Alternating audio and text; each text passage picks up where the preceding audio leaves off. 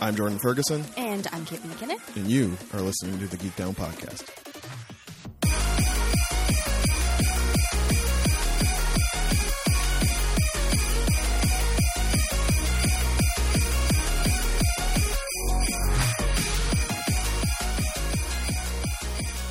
What's up, y'all? Welcome back to another fantastic episode of the Geek Down Podcast. This is a show where two friends sit in front of microphones and try to find the sweet spots where their fandoms intersect.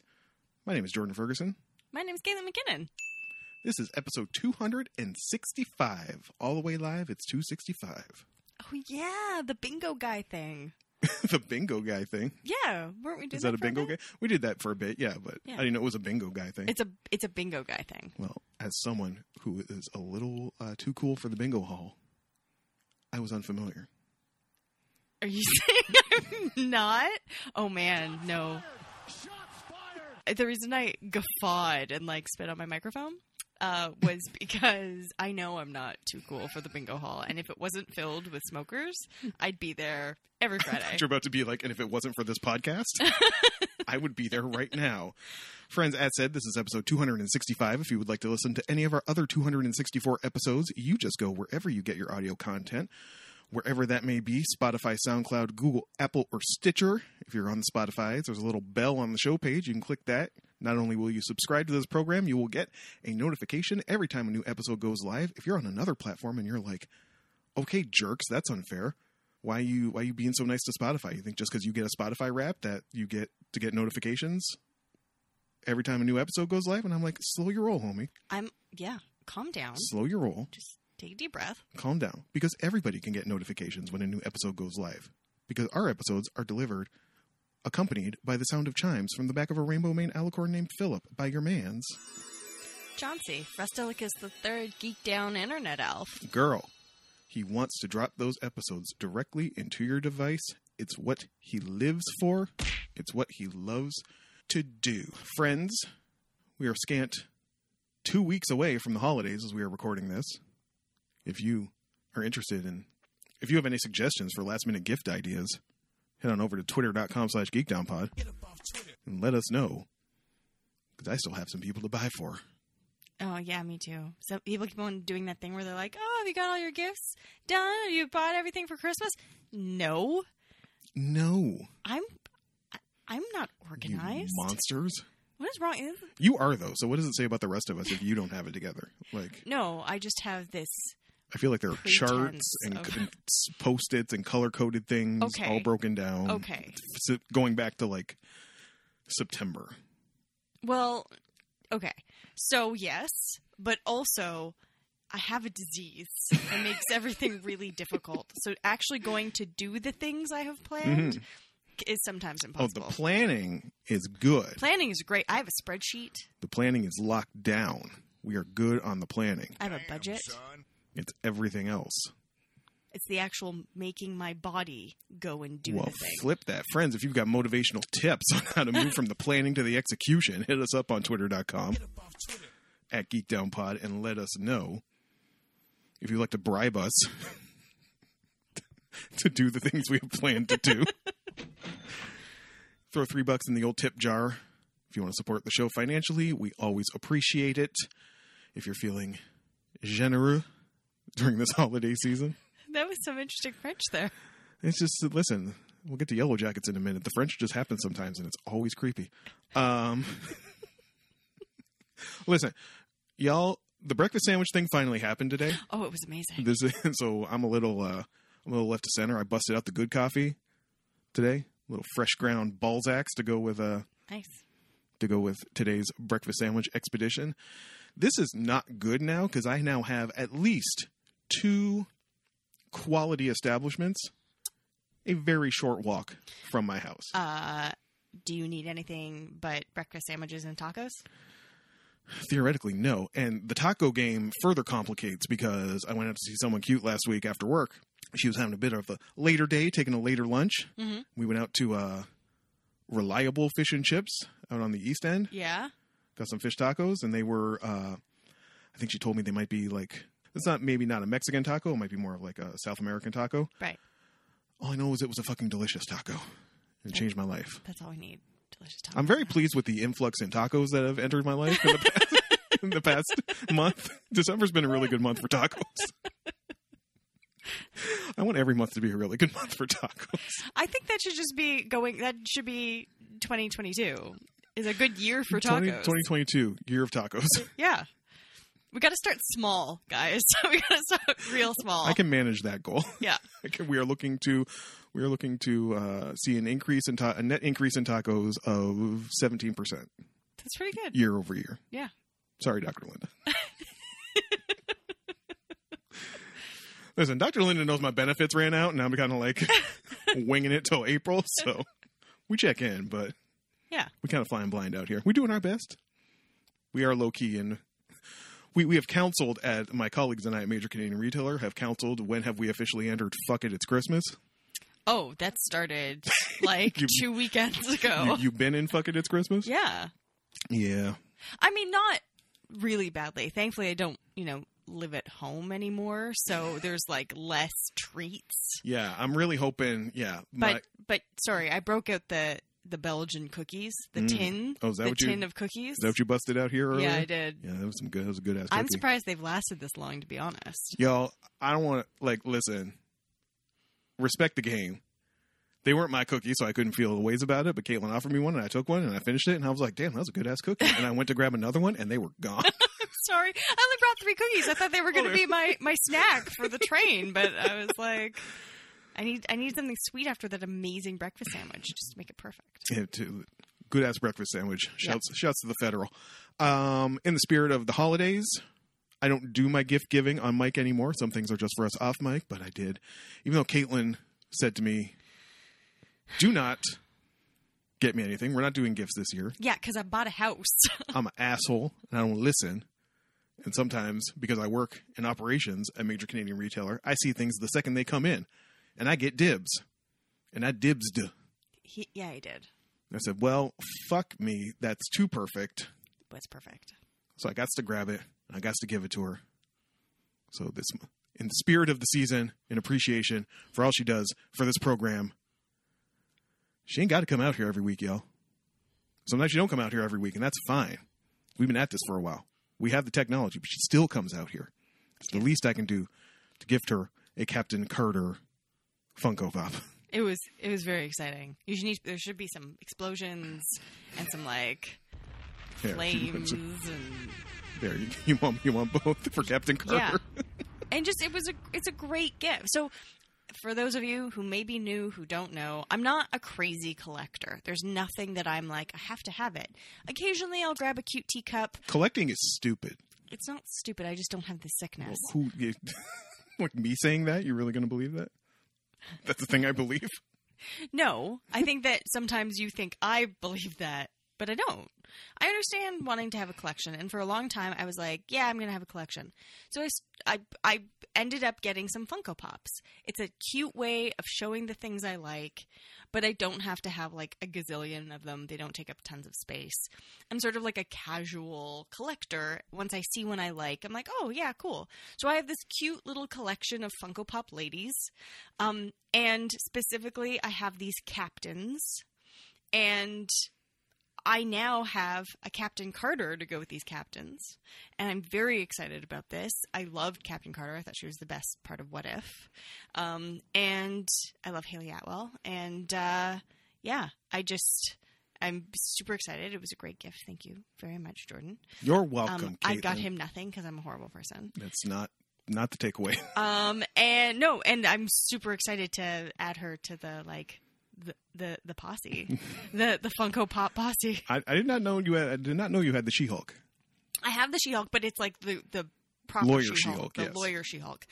Um, and I I think I loved that comic so much, and I just loved what that symbolized. It's that whole idea that Marvel is much more about like the smaller things, the like day to day. Mm. Yes. um and yeah i just i love that um and i have uh, I have the She-Hulk. I have Captain Marvel, of course. I've got Captain Syndulla from Star Wars. I have the armor. Um, I've also got uh, Jessica Fletcher because Baddest ass of them all. yeah, um, which is you know JB Fletcher is she is the queen. Old, old JB. Oh, JB. Uh, sorry, you were talking about comics and uh, comics we really liked, and that prompted something in my brain. Did we know that Tom King and Mitch Gerads did an Adam Strange book that came out in the last year? More in the vein of their Mr. Miracle book? no, Yeah. Got that in at work. Again, I work in logistics. I Oh. get dibs. I see the stuff. I'm writing yeah. that jot- uh, down. we know both need to ro- jot that down for future Geek Down Comic Club next year when we read that. Yeah. It's called Strange Adventures. It's uh, Tom King, Mitch Gerads, Gerads. I never knew how to pronounce his name. I apologize. And Doc Shaner, uh, who worked on that. Did and you, I- did you hear that? Did you hear that underline? The- Sweet the- underline. that scored it. Um, so yeah, we gotta add gotta add that to the list. Uh, friends, we have news, and then we have a conundrum. And some of the news is sad, so I think we're going to. Uh, well, all the news is sad, actually. Now that I think of it, to varying degrees, but uh, we're going to end with the conundrum to kind of try and bring us back up before we go into updates. But uh, two items of note on my end um, that are both kind of connected. The first of which uh, that was fast. See you, Space Cowboy. Cowboy Bebop done already been canceled by Netflix. After one season, That's harsh. that is really harsh. That's and super harsh. I mean, the Hollywood Reporter, while citing, I mean, we put too much power on things like Rotten Tomatoes and Metacritic as it is. Um, it hovered just shy of a passing grade on both. Um, but the interesting detail that the Hollywood Reporter had that I did not see a lot of other places, um, according to the Netflix's top ten site, the series has racked up almost 74 million viewer viewing hours worldwide since its debut so it got plenty of sampling out the gate, but it plummeted 59% the week of the 29th to December 5th. So it was a hot open right. and then pew. But I mean, that's okay. Here's this is I'm very There's- frustrated. Be frustrated because what I want to say is there's a lot that kind of circle. I'm this is not me caping up for the Netflix Bebop No, adaptation. we, Di- we you'd already talked about it last week. yeah, and did I, or a couple weeks ago, and did, I, Yeah. did I think it did interesting things? Yes. Did I wanted to get a second season to see what it could do? Yes. But what I saw an article on Polygon this morning that was basically like the cancellation of Bebop is just bad for TV. Yeah. Because it shows how like the metrics have changed. Right. Like the criteria have changed. Like Right. Netflix threw so much hype into this. Extra videos, featurettes, things of that sort. If this had been week to week, there might have been a gradual word of mouth type thing where maybe it started out bad Yeah. and like the binge model, the way Netflix just uh, throws everything out, Yeah. people start, they go, oh, that wasn't that good. But the people who stick with it go, actually, it kind of got better Yeah. the longer it went. Yeah. You could have that conversation if it was going week to week. You Mhm. never got to have that conversation. There's also the, something to be said for, you know, people used to look at what was getting released at the same time. You just There think, is- there's, just think there's too much space right now? So much content right now. Like you're putting it up against Wheel of Time, Mm. Ex- even The Expanse. Yeah, The Expanse. Right? Like there like Star Star Trek, Star Wars stuff. Like there's just so much out there. Marvel stuff. Like I we can't keep up, right? Like Mm. we've had to work late this week and we're feel like we're super behind, but that's okay because we're going to have time over the holidays. We're going to have time in the new year. There's that dry patch in the spring where nothing comes out. Um, and that's when I think people would be like, yeah, I want to check out Bebop, right? Maybe they can't do it right this second, but they're going to do it. But that's the thing, you know, and I remember hearing discussions, and Chris and Andy talked about this in relation to like In the Heights, where like if you don't hit immediately, Yeah. if it's not immediately, if you're not just smacked in the face with it, if it's not a hit out the gate, it's Yeah. a fail. You know, if you're not first, you're last. You know, it's Yeah. that it's that And- attitude. Which is It's the Ricky ridiculous. Bobby attitude towards you know, the to- toward media success, right? Yeah. Like if you're not if you don't make a hundred million dollars on your opening weekend, you're a failure. Yeah. Forget about the slow burn, the becoming a cult hit, the like getting a chance for something to like like you look at like the, the fuck like the wire or breaking bad like these shows were not hits out the gate they Yeah. needed time to brew and actually this could uh, you could talk about this in terms of and i bring this up when we talk about like when we talk about like the beginning of peak TV. Rome. I know I bring it up a lot, but She'd be loving Rome. if yo. you look at Rome, so Rome was unbelievably expensive in their first season, Mm. and they've never tried to do something like this. Rome first season is phenomenal. The second season, they realized they were going to get canceled because they were like, no one's watching this. Right. Well, then all these people started watching the first season and lauding it, and they condensed the second season instead of the like five seasons they thought they were going to do right. they condensed the second season to have an ending um, and in some ways that you feel like second season's still really good but you feel like they rushed a lot of things that they wanted to take their time on and it's really a pity you could have had this like epic five season Mm. show about Rome. The acting was amazing, the scenery was amazing, the storytelling was amazing, um, and it's the kind of a smaller version of what's happening in this like Netflix model, right? Like if you don't show immediately that you are the biggest thing on television, they're not going to put the money or resources or time into letting you continue. And that is such a pity. You're right. Like we want to see what happens with some shows. Um, and you know i i honestly they that was one of the great decisions i think with um the good place right yes it was popular at the gate but giving it more time more and more people Mm. came on board to watch it um and it became it's become this one of the best tv shows ever um so anyways i just it's it's not to be artistic about it but you have to sometimes give art time um and I, I get I get that it's a business and like listen this is the outcome that I I thought we were at about like a 70% chance we'd end up here anyway I Mm-hmm. did not think we were going to end up here like less than a month after it Yeah, dropped Exactly. like, Like, that's shitty and that's what makes me feel terrible for everybody who worked on this yeah. like And- and it wasn't it wasn't that big a failure Yeah, like there's been bigger stinkers out there than and and some that they've given a lot of money and time to Mm. that I'm like, really? This got another season? Oh, another show about rich white people? Another season? shouts to Succession Hive. Um, that said, I want y'all to just I'm speaking I'm speaking to Twitter now. Take a moment to think about why the show may have failed. And it's not because they cast a non-binary actor. oh my god. It's not because an 11-year-old gave a really loud performance. Did I like the Ed depiction? No. Don't blame a child for the entire collapse of a multi-million dollar production. You Mhm. fucking idiots. Like they're a child. This this is why I I'm glad I'm Calm the fuck down. I'm not I'm not on the internet. I'm I'm happy I don't have to endure this. the internet is not real life, as we say.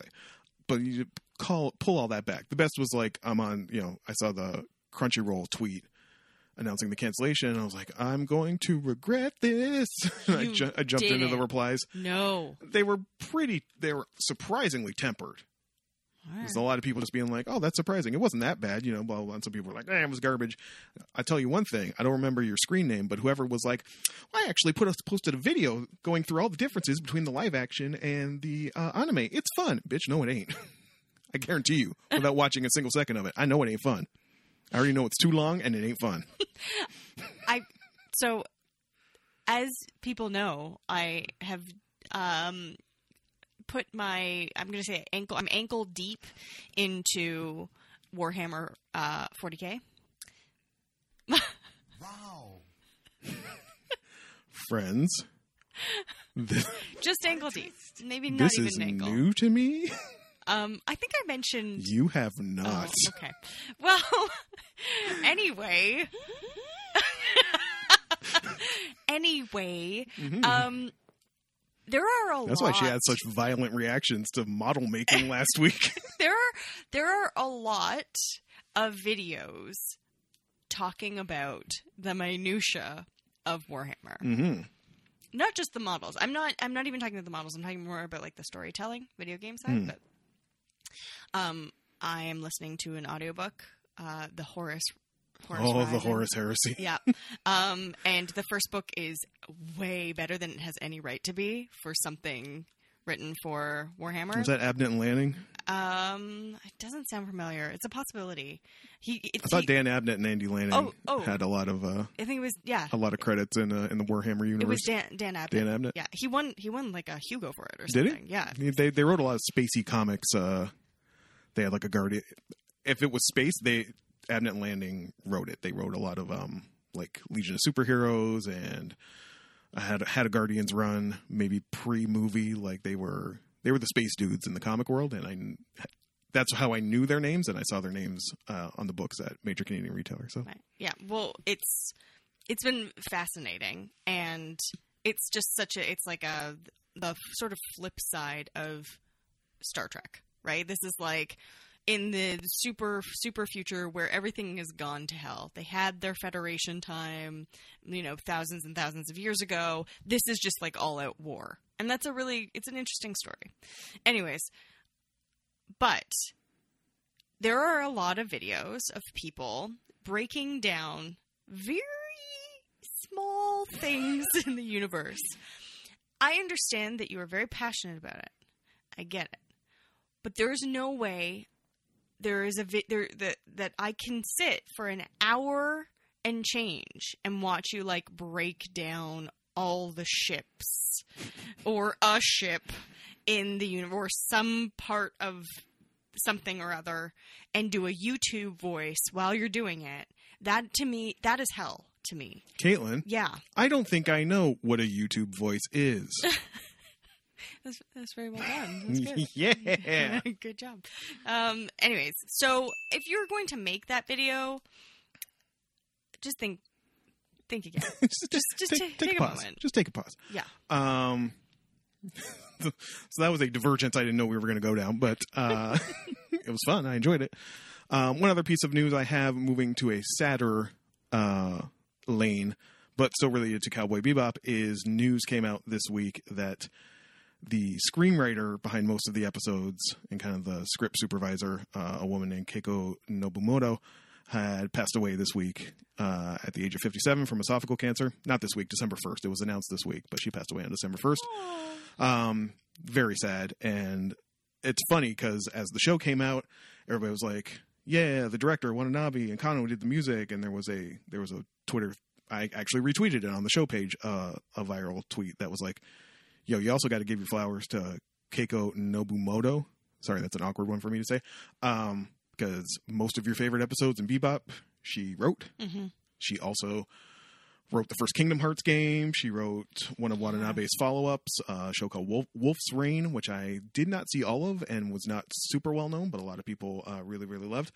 One thing that is well known, that is very, very loved by me, and I'm going to rewatch as soon as possible, is she wrote Tokyo Godfathers and deserves a statue in her memory for that alone. God, I cried so hard at It's that. one of the best anime ever made. Um, and just very sad, far too young, fuck cancer, did not do, need to be a thing. If you've never seen Tokyo Godfathers, just the hottest, the best Christmas gift I can give you this year is to uh, settle down and watch that movie. Um, it's one of the most beautiful and uplifting movies I've ever seen. And And it has a baby in it. and I know that's real hard to say when you're talking about uh, the story of three homeless people who find a abandoned baby on Christmas Eve, but, but- it is what it is. That's how good she was Yeah. as a screenwriter.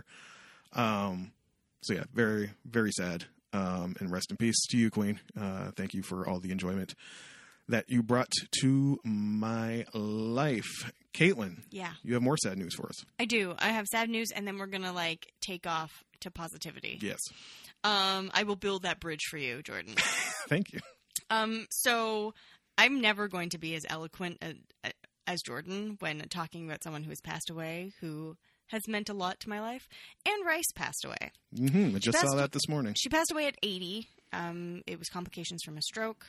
Um, I, when I was in junior high, I stumbled over these Anne Rice books, uh, Vampire Chronic- uh, Chronicles, as they're known, uh, famously, uh, uh, The Interview with the Vampire. Um, which of course was turned into a movie that apparently a ton of people hated, but as a you know preteen, I was like, "This movie's great." um, and uh, she wrote so many books um, and was for me a bridge to science fiction and fantasy in a lot of ways, um, and also to um, finding my tribe in high school. I encountered these friends in high school who'd also read Anne Rice, and we had a connection. And from there, I just went to one of their weddings. uh, so Ren, I hope you're Oh. not not as sad as I am about this, but but you know, um, for a lot of people, weirdos out there, Anne Rice meant a lot. She uh, wore her weirdness on her sleeve, um, and um, I just I, I know that her- the all I know re- recently is that her son Christopher um, and her um, have been working on the Vampire Chronicles TV show. Hmm. Um, I don't know if that's still happening or not, but uh, if you're not a big reader, I if once that show comes out, I should check it out. I know she had a lot of involvement with it, um, but if you are a big reader, I would definitely pick up. Um, okay, you can pick up Interview with a Vampire, but be warned, it's it has first book syndrome where it's actually kind of boring. But uh, Vampire Lestat, winner. Tale of the Body Thief, amazing. Memnock the Devil, it's a wild ride. Um, Tale of the Body Thief, the third one. yes. See, I'm going to say Yeah. Oh, slight pushback. Okay. I only read the first three Yes. because it was like, listen, give give the woman respect for even though she kind of, I think over the years struggled with how closely attached the whole everything she added to vampire lore Right. kind of got attached to her. Some Yeah. some. So a few years she wasn't super crazy about it, and she went. She got super into Jesus for a while, Oh, She and did. I have that book. Um, and then I think she kind of reconciled um, her place in that side of the uh, you know cultural fandoms, hmm and you know there was a whole generation of '90s girls who like Yeah. discovered those books, and I think I found the first three at like a used bookstore or something, and I remember being okay with uh, interview. Thought Vampire Lestat read like a fucking textbook, and I was like, what? the whole time. Oh, that was no. That was Um, but Tale of the Body Thief. fist bump for that. Bam. That book is That one was like, oh, you found plot now. Yeah. I see. It was so good. It was so good. Um, and yeah, and I mean, there are other books like The Vampire Vittorio and stuff like where that are like side books that are also really good. She really contempor. She really building on things like you know the band Bauhaus and th- I can't. I'm. I don't. Won't know the exact chronology, so I don't know what influenced the other per Right. se. But as far as like the vampire as rock star, like Yeah, she latched onto that and really kind of brought for the 80s like a Yeah. contemporary version of these vampire stories, which and I think in a lot. now seems like oh yeah of course but like of course they're like glittery superpower you know superheroes who Yeah. like you know th- no that was her that's what you know she took nosferatu and dracula and like made them glamorous and yeah. femme and Sexy. sexy, and Um, and and I think that was a launching off pad for a lot of other writers and stories Mhm. and all the like Vampire Diaries esque stuff. I mean, I know the Vampire Diaries is a series of books from a while ago as well, but I mean, just being able to True Blood. True Blood totally has to thank Mm. Anne Rice. Um, all of those books.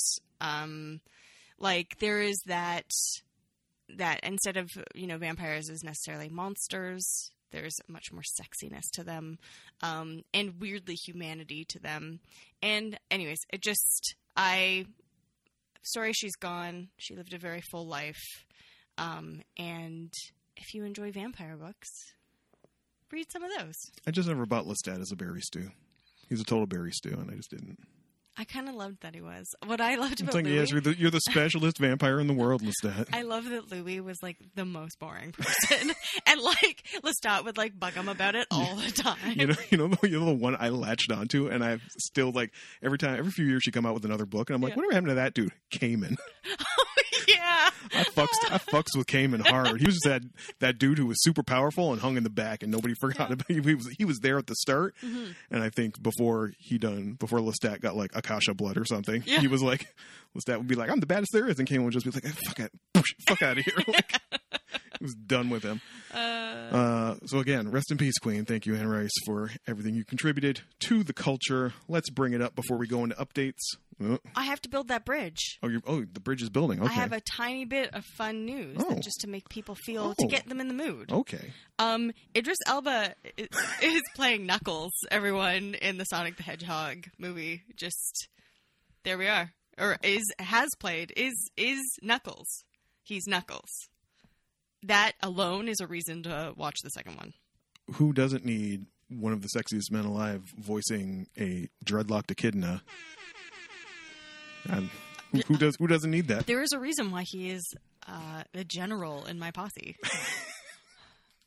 that man does whatever the fuck he wants. That man gets the bag, is what he does. like, he's like, you ain't going to make me James Bond? Fine. I'm going to do literally everything else. Yeah. Suicide Squad? Done. Harder They Fall? Done. I'll just fuck around and do another season of Luther. Done. Yeah. And also, I'm gonna sit in a sit in a studio in Burbank for three weeks and uh, Make an album. voice this. Yeah, and Oh, oh, voice this uh you know weird Sega Genesis character and yeah then I'll go DJ in Ibiza for you know whatever yeah. I'm just waiting for him to start producing like pieces of art, like artwork, maybe sculpture. I could see him being a sculptor. sculptor I'm, I'll buy it. yeah he would um Uh, I did watch the trailer for it listen I went through all of the like game award announcements because I'm like what's up with gaming right now and I watched a lot of those trailers and it kind of made me sad frankly to be honest but that's a story for another day like games are just boring now I don't know What? I watched all those trailers and they're all like weirdly dark and like ah, reflection of our times. guns and, and whatever like Hey, Star Trek. there was like one Telltale Star Trek game. Um, everything's just got like some weird. What the hell was it? Slitterhead? What was that? The one I saw. What? The guy from who like created Silent Hill has his own studio now, and like it's his return to horror. We don't need any more horror. It's people's heads splitting open. It's like, listen, I've been in. We're fuck. I'm, I'm I'm two and a half years deep into COVID. Like I don't need. I don't need that in my life. No, I watched the trailer for Sonic the Hedgehog, and I was like, that's what I, that's what I want. that's what we want. Give me that. And one one Joy. one little one little to pick one tiny little nit. yeah. Caitlin greatly enjoyed this when I, when I was showing her the trailer. They showed another trailer for, I believe it's uh, Horizons Forbidden West or something. I don't know, the second Oh. Horizon game. The girl with the red hair fighting robot dinosaurs, you know, whatever. A really great game. Never finished it, uh, which is typical of most of my video gaming. Um, when I watched that trailer. I was like, man, that game was so fun, but the controls were so complex, Mhm. even for like just a con- like a PlayStation controller, because sometimes you know games that give you gadgets that you never use. Yeah. this game made you use every gadget Amazing. contextually. Yeah. because like. It's like I'm never going to use this thing, and then a fucking robot pterodactyl kicks your ass, and it's like, oh, that's what this thing was for. Gotcha. so I'm watching the trailer, and you know she jumps off a cliff, and there's the pterodactyls. And I was like, oh, I hated those things, and then it like moves to her like underwater, and here comes a giant robot sea serpent thing, and I'm like, the fuck we won't, Caitlin. Yeah. The fuck we won't. Why, when you go to y'all second games, do you decide that under the sea is the environment that you have to tackle? Like, Um, for those of you who don't know, you know what was missing from the first game? Aquatic nightmares. Jordan, That's what we needed to add. Jordan doesn't like large bodies of water, Mm-mm. being under the water, Mm-mm. having any sort of animal come out of the Mm-mm. water, Mm-mm. have to face Nope. any kind of underwater Nope, animal. nope, nope. Um, this is not his jam. Recently, it was uh, wall calendars at work the other day, putting them on the calendar rack. Under the sea 2022, turned it around. There's a humpback. I was like, I literally would just shit out of every orifice in my brain if this thing came rolling up. Fuck out of here with this. What a majestic creature. Eat my ass. No. no Eat his whole. my whole ass. I got some people on my Instagram who are like e-, enamored with the Undersea Kingdom, and I'll be like going through stories, and then suddenly it's like overhead shot of like a breaching whale. I'm like, you need to, I need to unfollow this fucking person. You had nothing. you li- you are actively harming my life at this point. You offer nothing to me. I, I had a moment where I was thinking I was going to send postcards from Vancouver. and, I like was going through postcards and I was like, "Oh, that's a cool like indigenous whale like one where they have like it's it's the indigenous art. Yeah. It's like I mean, listen, you you- an indigenous illustration of an orca? Okay, fine. but even still I was like I feel like if I send this to Jordan, he'll just be like, "You're a dick." like, no. And I, I was like, you know what? I'm not going to do it anyways. No one cares that I'm in Vancouver. Listen So- and listen. I see I see the articles about you know the loneliest orca at SeaWorld or whatever, and it's like you know she oh she's isolating herself. Listen, I feel bad about that. Yeah. I generally want all God's creatures to be happy, but some of them just need to fucking do it the hell away from me. And and stop trying to get him to go in the sea. and video game designers, stop making me swim. God damn, Uh, Caitlin. yeah. I have a conundrum. Okay. What's your conundrum? Let's talk about stonks for a minute. Stonks. stonks. talk about stonks. Okay. So there are many long boxes of comics Okay. back in back in the hometown in Mr. Malash's house. Yeah. Next to Mr. Malash's many boxes of comics Yeah. from our peak era of collecting comic books in the uh in the maybe 1999 through 2005 era Okay. that Yeah. run that Yeah. run maybe right before i left the area um and we like we went hard before records it was comics it was can't wait for wednesday it was like the drive up it was like making plans oh we're off this weekend you want to go to london it's a good run. It's a good round of comics and comic shops in London. All right, what are you looking for? And we'd spend a day at Mr. Malash's folks' house, plotting. What are we? What are we, okay, What are we looking for? I want these, these, and these. How much you going to pay for them? Well, it's a whole thing. It's a whole thing. Wow. The results are now many boxes of comics in Mr. Malash's crawl space. Yep. Mr. Malash has been somewhat slowly, piecemeal, dipping his toes out into offloading Yes. of some of these. Also, bear in mind, I don't remember if this came up on the show last week or not, but uh, one of my guy I used to work with at Major Canadian Retailer, Stupid Matt, shouts to Stupid Matt. Hey, you still stupid remember him. Matt. We haven't talked about stupid Matt in ages. I'm sorry, I'm calling you stupid Matt. Stupid Matt shoots me a text and he says, I did the unthinkable. I'm like, what the fuck does that mean? It's stupid Matt, so this could be anything. Like, um, and he tells me he sold, I don't remember, something, something Spider Verse number two, the first Gwen Stacy Spider Woman, for $600. So he sold it for that much. And I was like, damn. A scant few days later, Mr. Malash calls me yeah. and he's like, so Echo's first four issues are going for $400. Whoa. Echo, the character, aka Maya Lopez, Yeah. doing big things in the Hawkeye show right now. Mm-hmm. Hasn't done that many big things. but Is doing some big things. and People are now familiar with her Yeah. because she kind of got yoinked out of this, you know, daredevil obscurity Yes.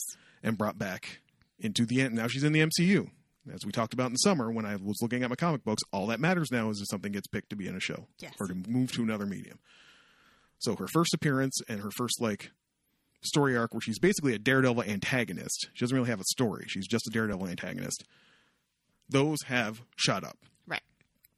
And now her show Mhm. is announced already announced before she even showed up in Hawkeye. They announced they were doing an Echo show Yeah. in uh, 2023, I think, Right. or maybe late 2022. I don't remember. There is an Echo show coming. She's getting her own spin off, which is also wild. Heat total heat check by Marvel to be like, we're gonna have this show, and everybody went, huh? Who's that? And now she shows up in the Hawkeye show, and people know who she is, and the comic is going up. So now it becomes a matter of like, well, is it time to shed these? Right. And the guy Mr. Malash was talking to was like, well, you don't have to worry about her not being around the Marvel U for a while because she's got her neck, you know, her own show's coming out. Yeah. She's a character of color. Yep. They're going to keep her around. Right. As craven a rationale as that is, Mm. but I mean, is what it is. And the guy, the comic shop owner, basically tells Mr. Malash, like, you don't need to make the decision like today. Like this is gonna this isn't gonna drop Right. anytime soon. And Jeff says, well, "What would you do?" Oh, I'd sell them today. You're saying two different things, man. Caitlin, Yeah. bear in mind, I have now done some research Yeah. as we expected I would. Yeah. I have seen that I totally missed the boat on Preacher. Right. Yes. Preacher, I should have sold in like 2017. Yeah. That peaked at around 375 for issue one. Yeah. Now goes for about 55. Oof. Oof. Oof. Oof. Tank that. Mr. Malash has had his own tanks. Right. Why the last man? Never moved the needle. Yeah. You thought he was going to kick up from Why the Last Man. It never moved the needle. No. Um, Jupiter's Legacy fell in the time it took him to drive to the comic shop, Oh basically. my god. Speaking of the fast, uh, the quickness of the uh, Netflix Yeah. evaluation, uh, I think he had an offer for 75 before the show dropped. By the time somebody watched the first episode, he got 25 for those books. Ooh. That's how that goes. Bearing in mind, I paid 3.75 for each of these. Yeah. three dollars and seventy five cents for each of these Yeah. when I bought them. Yeah. and uh, I have some people who are saying like, it'll go up later, right? And I say it might, and I have other people who are saying just sell them now, dummy. The worst thing that has ever happened from uh, someone cute listening to this podcast is Yeah. she now knows the word chud and can accuse me of being one. Uh, that's great. so, um, so what what do you think? Is it time to offload these? you. I'm kind of leaning yes. so here's the because I thing. don't know that it's going to go any higher. This is you're playing the stock market. Stocks, Um, you can offload them now and be like, great, I have this money, and find out in a year and whatever that oh now they're worth. I know, uh, fifty percent more, right? Mm. Um, and you're like, damn, I should have hung on to them, or you wait for that long, you miss out on getting that money, and they Mm-hmm. crash. Yep. yep. So you just have to, whatever decision you make, you just have to be happy with it. That's, Oh my I god. know. But, you know, I'm kind of in this frame of mind recently where I'm like, you can't take your money with you. Um, and how much would some money now be worth to me as opposed to later?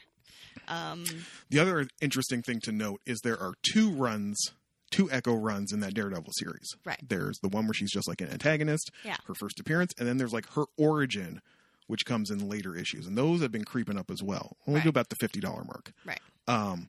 So is it like do you sell the first appearances now, and then when the show comes out? Which delves into those details told in the later books. Mhm. Do you hold on to those later books and just offload those? I don't know. I don't know, Kate. I I, fucking boofed it with Preacher. here's the thing. What am I going to do about Sandman, Kate? I also think about all the time because I am weird and creepy how quickly it takes for someone to die, which Oh is my not God. that long. Oh my and god. you could be dead in a year, you could be dead in 10 years, you could be dead in 30 years, you could be dead tomorrow. Would that money be worth it now or in a year from now when you could be dead, right? Also, can I have your comic collection if you die? Mr. Milosh gets the records. Caitlin can have the comics. There, it's on. no, I gotta leave. I gotta leave something for someone. No, no, it's fine. Um, no, I think you should do it now, but I also don't want to be the fault for Kate. You, you, you don't want to hear it when it creeps up to like six hundred dollars in two weeks. yes, Part of me is low key like wait to see what happens at the end of the Hawkeye show. I guess, but by then it might be too late. It might be You know what, friends. Just- Listen, if you listen to this episode, get me on the Twitter. yeah, I'll post it. I'll post a dedicated uh, poll when this episode drops. I mean, let me know. I'm leaning yes. I'm leaning with the. I'm leaning with the fast money now, and If it's that- it's only like some vague sense of responsibility telling me not to. if that if that comic book guy is like, I'd sell it now. I mean, he's he's seen the trends, hmm and I went back and I looked at like notable books to see like how it goes, and it kind of like it hits a peak, and it either stays there or it drops. Once it hits the peak, Yeah, that's kind of it. I looked at a number of ones with like notable um, appearances. and if you hang on to them, just be happy with that as well. I mean, and listen, like I said, I paid three seventy five for these when they came out. Like the the the, the money made is already exponential at that Yes. point. So Yeah. Anyway, well, that's a bridge. You caught up on Hawkeye, or No, no? we still only watched the first episode. Kate don't care. Well- I'm. It's fine. It's somewhat enjoyable. I I probably will. We will watch it, and I'll probably enjoy it more than you will because I'm not grumpy. Um, but Renner is rough, yo. but I could have told you that ages ago. I mean, I should have known, but um, I've been watching Lost in Space. finally, finally, Yes. we're on to Lost in Space. Yes, it's so good. All right. Um, it's just the last two seasons, but as a third season, like they they're not. There's nothing new and crazy. It's It's how it always is, which is just a panic attack in each episode. Jesus. Um, but that's okay, and I'm I'm you know I'm understand why they're capping it at three seasons. You can only have a family in trouble uh, for so long without people getting too stressed out about it. Um, and you know the characters are great, the acting's fantastic, the the fun space stuff is amazing. Like I love this is this is my type of show where you have problems and you solve them. I'm in heaven. Um, apparently, some people don't like Lost in Space. Like they're like, oh, it's they always seem to get caught in difficult situations. Yeah, that's the show. That's what television does. Oh. it's called Lost in Space, not Fun in Space. Like. Fuck. Anyway, I I really love it. Um, more people should watch it. We've also continued watching Wheel of Time. Um, it's good. I have a question about this. the most consistent man at work told me they finally drank tea in this episode, which apparently is a huge thing in the books. Oh, well, Robert Jordan really loved writing about teas. hey, I Caitlin- can see why. Caitlin can relate. yes. Um, why is it? And I'm not saying this as like um, I, like it's an issue. I'm just curious. Why is it that Game of Thrones every episode got like sixty thousand write ups, and Wheel of Time doesn't seem to get as many? It is very interesting. I mean, fuck, I remember I remember breaking down the Ringer's like podcast cadence of every episode of Game of Thrones. By that last season, where it was literally like every day of the week, they were to talk about the episode that just aired. Look forward to the next episode. Talking and Chris and Andy would talk about it. There may be another one that talked about stuff that happened in the books. View what happened in that episode. Like, Wow. but it was insane. But yeah, it definitely does not. I don't know if it's because the broadcast model, maybe. Maybe I don't know, but Game of Thrones was the Sunday night HBO show for a lot of years. Um, uh, what's Wheel of Time? Is that Friday drop? I think. I don't know what day it drops yet, but I mean it's Amazon. It's still going week to week, but it's like it just and it doesn't maybe it doesn't seem as big of a show but i'm enjoying it way more than i did game of thrones i think so little happens in game of thrones that you have to like break every crumb down because that's all you were getting was crumbs like i don't know what it is i, I really enjoy it um, i'm having a lot of fun with it i'm glad people aren't totally you know separating every little part and talking Right. about each character but um it's it, ha- it i just find that interesting um and then i watched miracle on 34th street for the first time the first time. yep uh natalie wood verg- version Oh, OG version, Yeah. right? um great that movie's fantastic i love taking santa to court um yeah no it was really good i can see why it's a classic and that's it that's everything i watched That's it. All right. What did I watch? Like I said, I watched Hawkeye. I've got my usuals, which we don't need to care about again. That being Curb, Jesus, and Marrow, uh, Comey Can't Communicate, and Blue Period. All very good. Yellow Jackets is stressful. You know, the only thing that can make being stranded in the woods Yeah. uh, worse Yeah. when everybody's cycle syncs up. that's not a thing that happens It happened on this show. well, this doesn't happen in real life Take it up with the creators, who who i will who is a woman. Um, yeah, that show is mad stressful, and I real. It's leaning too hard into supernatural, Kate. I don't need some. I don't need some forest spirit making them all go nuts. Well, actually, fun fact. This Oh, could be she- this she has could be fun- she part of has it. Fun facts. Um, there's this thing like if you spend too much time in the woods, um, you start to go woods crazy. Um, I'm gonna find out some actual facts about it for my fun fact moment um, next week, and we'll tell you all about the crazy wood woodsness that can happen to you. Um, yeah, definitely the scene when the uh, Melanie Linsky character is uh, out in the city with uh, her lover, yeah, Yeah. um, the guy she's cheating on her husband with, um, and has a hallucination of the Jackie character, the one who we are pretty sure is dead, Right. Um, and it's all but confirmed at this point, based on a conversation that happens in in the episode. Um, she has a hallucination of her in her like you know soccer uniform or Mhm. cheerleading uniform or something, and chases after her, and it's her daughter Oh, who had stolen the costume and was using it for a Halloween costume, who is high on Molly. oh fun. And then when the lover comes over and is like, "What's going on?" and then the daughter is like, "Oh, not only is my mom here, who's this guy?" I'm like, "Nope, this is too much. Ah, Oh, ah, ah, I oh. want out." Um, still got still got enough to still got enough to keep me interested. And yeah, it's the terrible thing when I realize it's Sunday morning and it drops like immediately on Sunday mornings, and then I watch it. But then it makes your Sunday all all stressful. It makes my Sunday stressful, true. But then I'm like, you re- I really have to wait like a plebe for another like.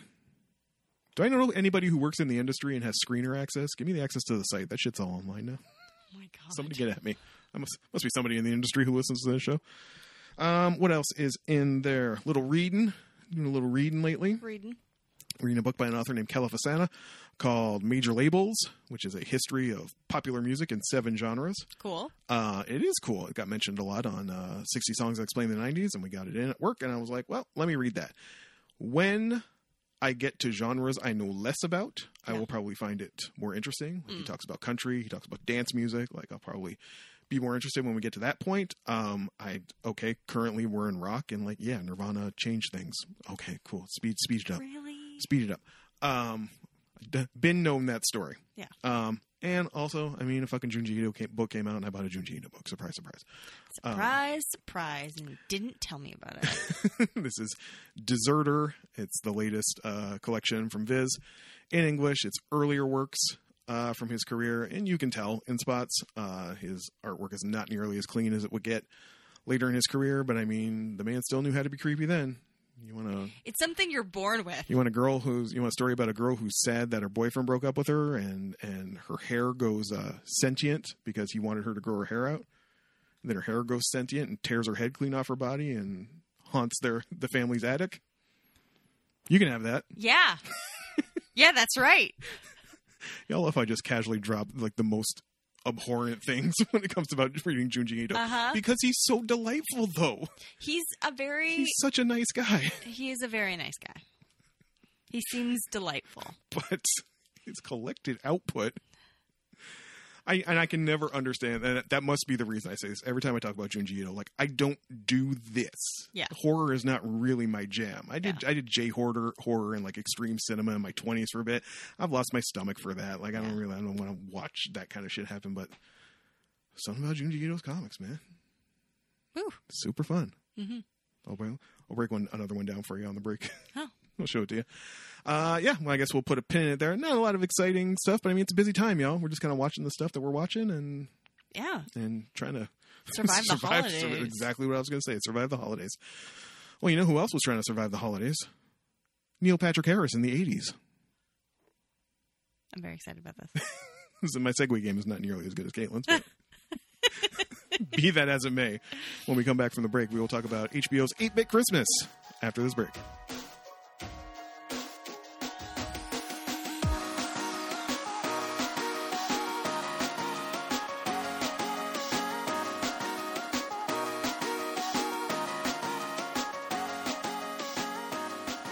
Hi everyone and welcome back to the show. This is the half of the show where we talk about the thing we have brought each other. This week, again, I brought this. She brought them all. I did. Um but before we begin, we have some rules. Mm-hmm. The first rule, which doesn't really apply, is the rule of three. That is, if the thing comes in parts, we will read, watch, consume three of them, so that so that the thing gets a chance to become the thing it is trying to become. But this is a movie, so uh, You're- it's it's already its thing. Uh, the second rule is hashtag save it for the pod. That's the rule that we will not talk about the thing we are discussing before we are sitting in front of these microphones. Mm-hmm. So I have no idea if Jordan watched this.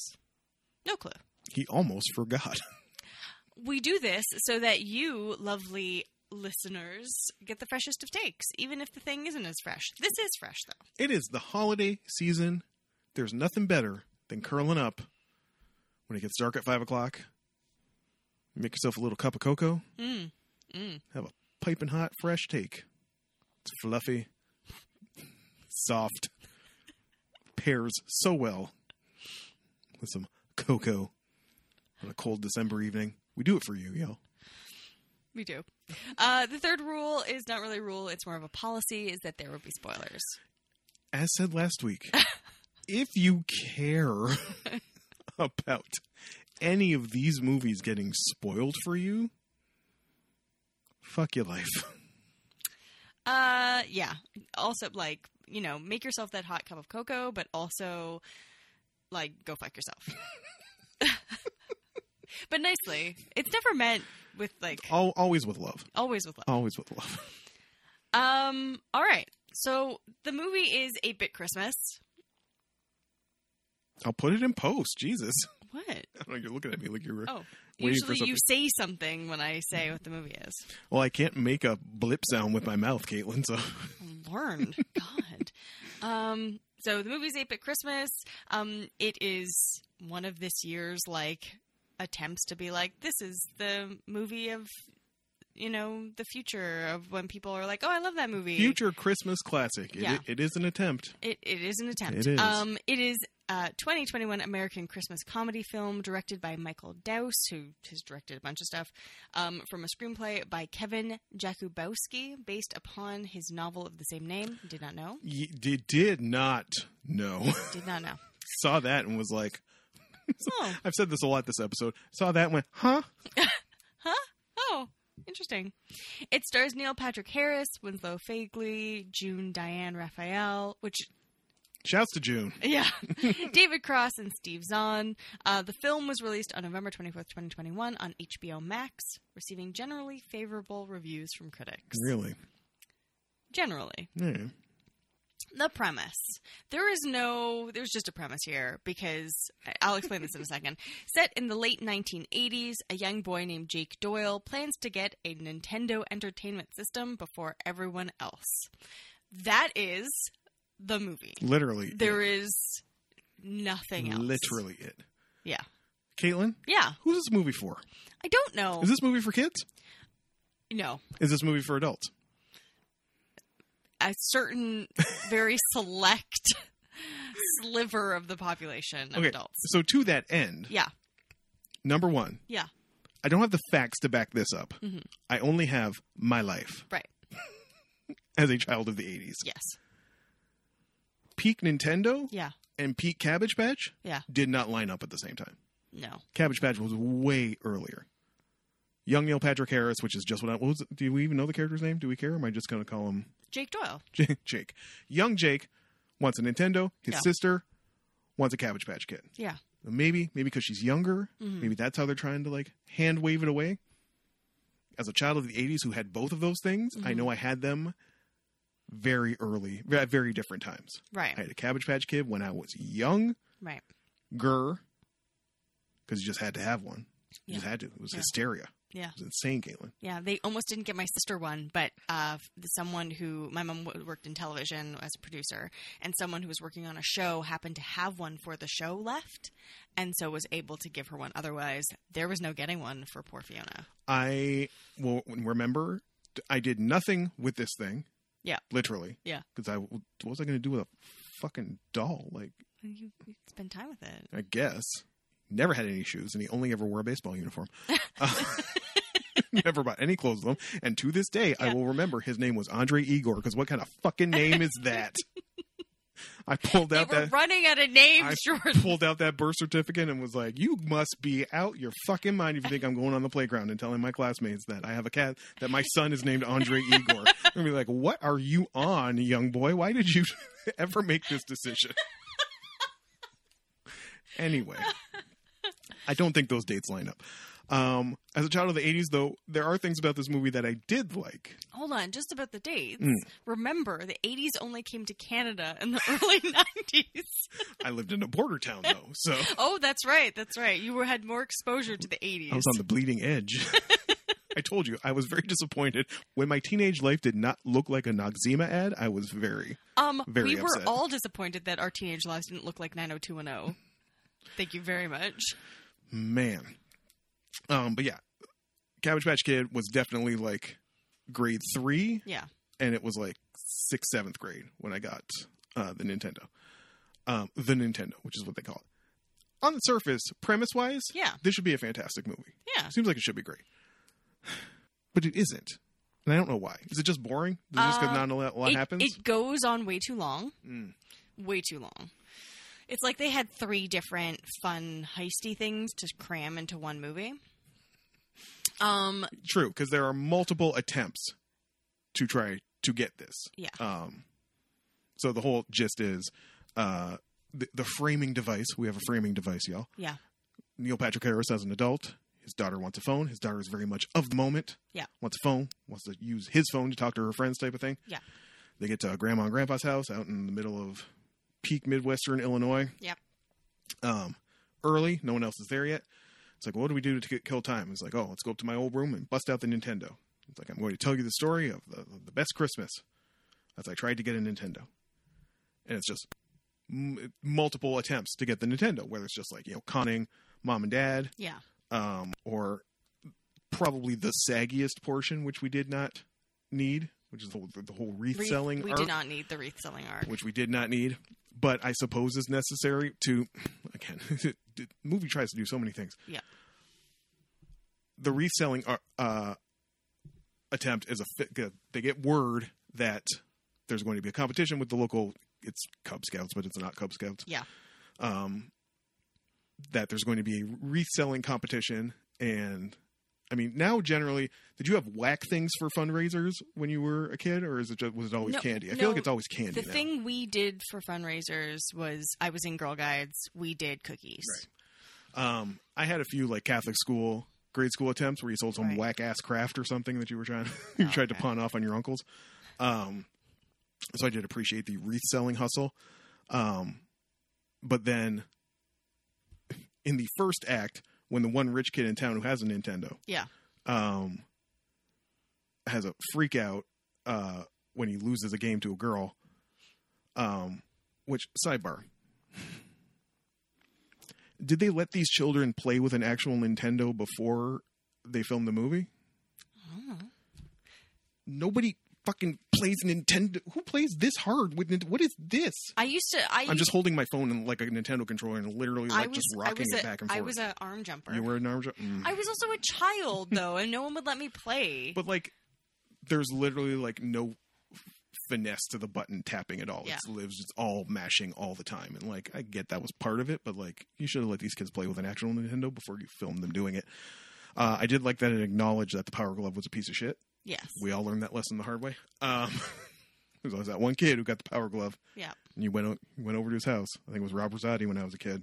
It was funny because Chris said that, like, while he was watching, senior correspondent Chris was like, it finished the sentence, which was, and we all found out. And he was like, the power glove The sucked. Power Glove did suck. Um, but yes, when the one rich kid has a freak out after losing a game Mhm. and nearly kills their chihuahua, his father starts this, uh, starting with the Cub Scout troop. Yeah. Starts this, you know, revolt and protest against video games. Mhm. So the, the first prize for the reselling is no longer a Nintendo. It becomes a set of encyclopedias. Yeah.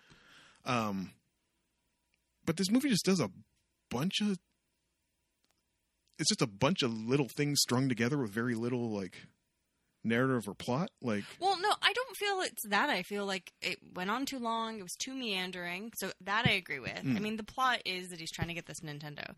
Um, it- I think it's also that like, however true it may be, his parents seem terrible.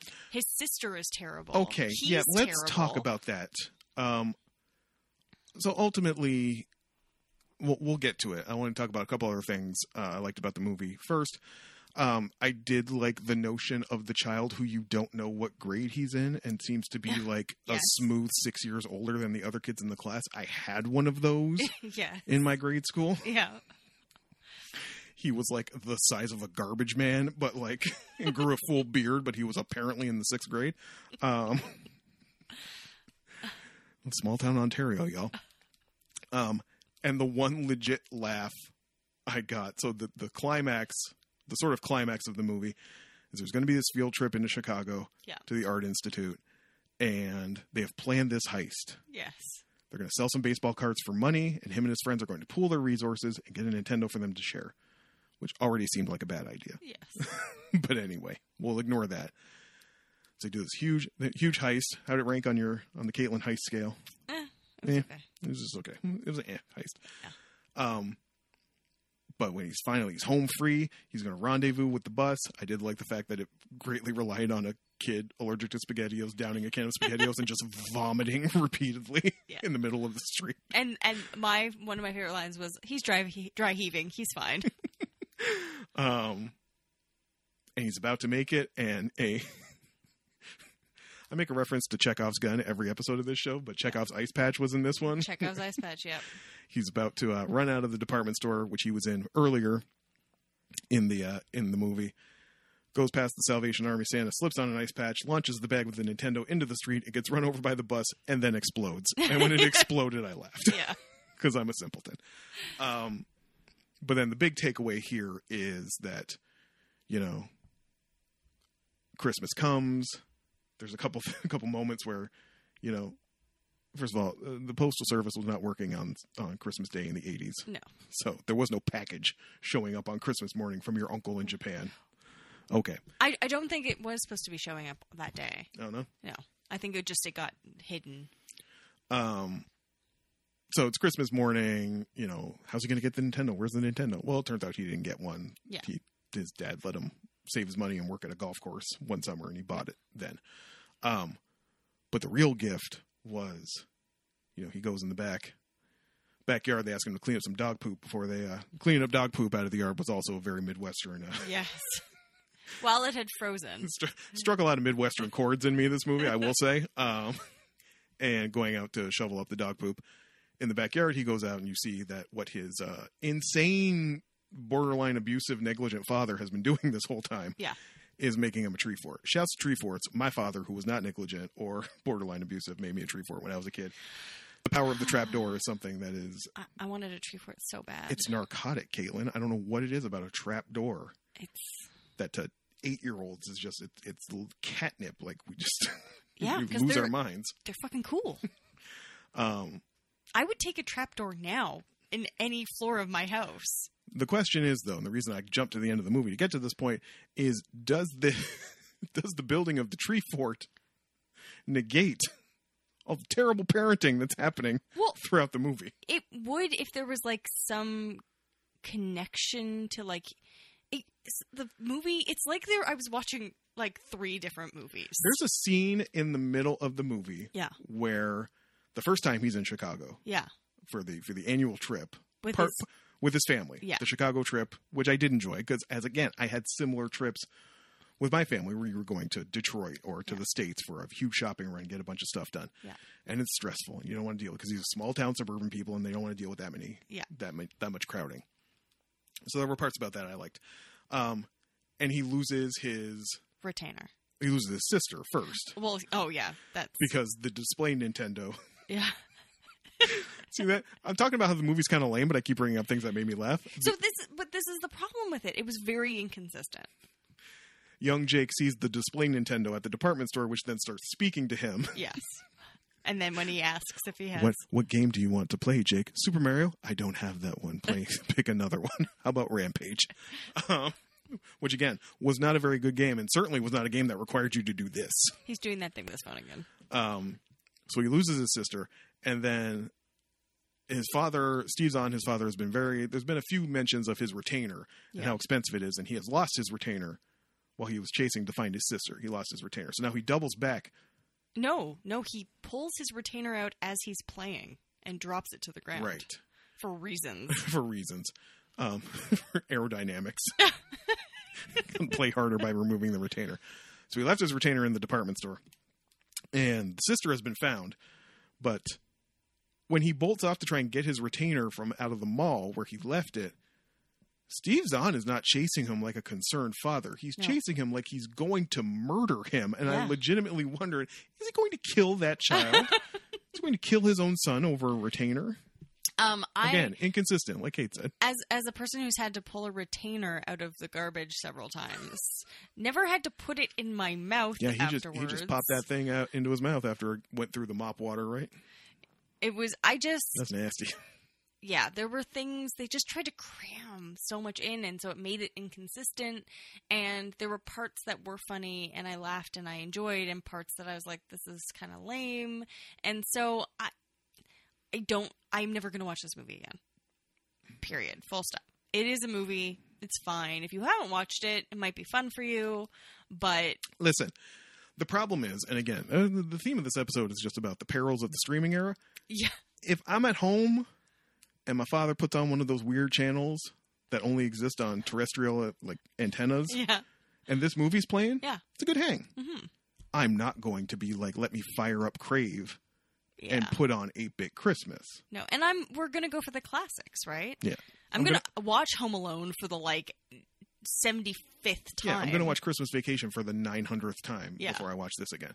Um, I mean, how are classics made? I don't know. I guess well, we I think we've talked about this before. How Elf was probably the last one that really kind of like And I hate Elf. pulled. A, oh my god, get the fuck out of my house! I hate that movie. What is wrong with you, I don't know. I hate that movie so much. It's terrible. y'all? I'm happy she can still surprise me after like five years of doing this show, but at the same time, I'm disgusted with her as a the human face, being. the face he's giving me, Oh my it is just God, absolute what pure the disgust. Fuck, I hate that movie. It's terrible. who hurt you?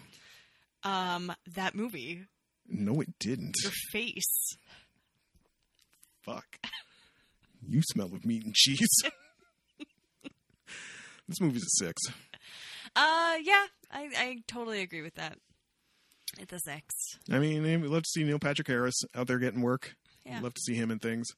Did make me laugh at times. Did strike certain chords of nostalgia for Yeah. my very specific 1980s Midwestern adjacent childhood. I love the his daughter is questioning why wearing purple boots would be so bad.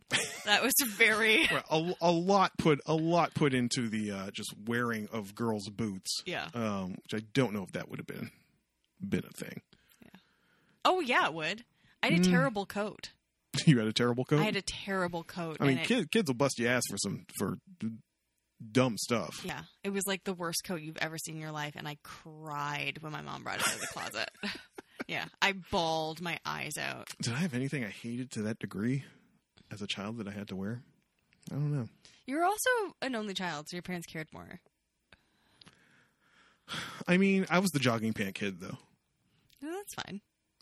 Mm, kind of wasn't. So in the nineties, In peak '80s, where like you had to have your jeans cuffed and rolled, you can't cuff a jogging pant. Yo. okay, so in the nineties though, like when I was in pri- like primary school, whatever, um, that was jogging pants were the thing. It was the jogging suit, Mm. like with the cuffed, like like the ones I'm wearing right now, like at the cuffs. right. or like the yeah um tapered end um but having them like matching set totally the thing when you got to i'm gonna say like the later 90s when you're a little bit older i could not get away with wearing jogging pants you're right it was all about the jeans and the and the and uh, the flannel Friends, this discussion parked, sparked a memory, and we're going to go out today on what is uh, low key one of my favorite Christmas stories. okay from my childhood.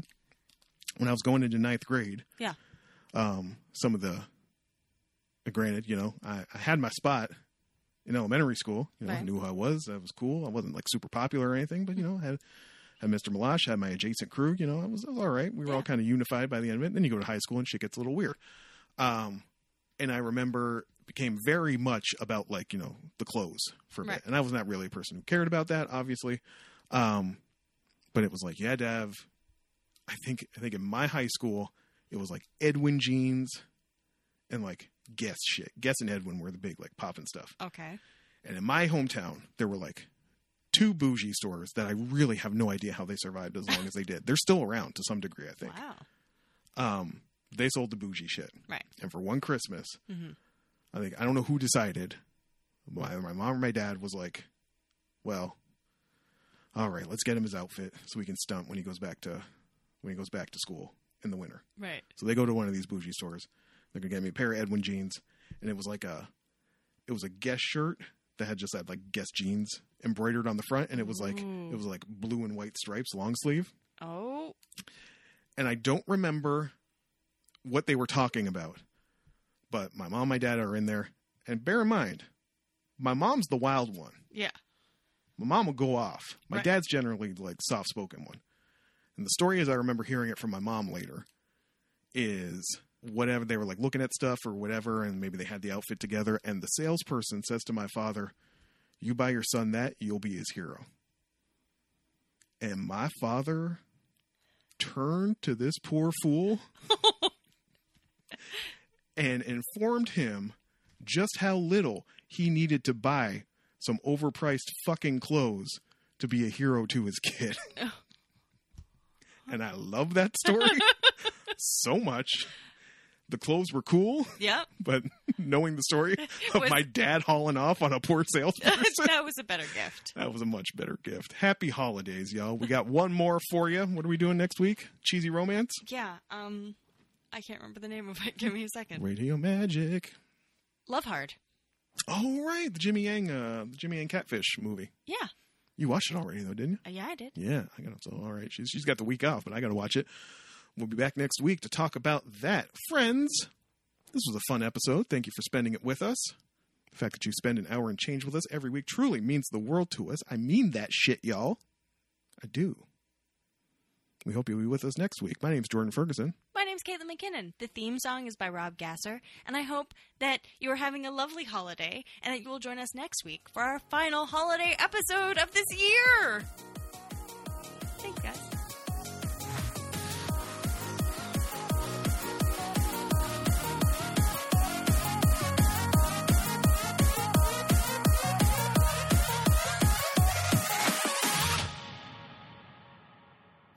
But, like- people I want to sit. just want to sit I do not. down. I do not want to move it. Move it. No. I don't like to move it. Move it. I don't even like to reach it. Reach it. like I'm like, oh, my muscles.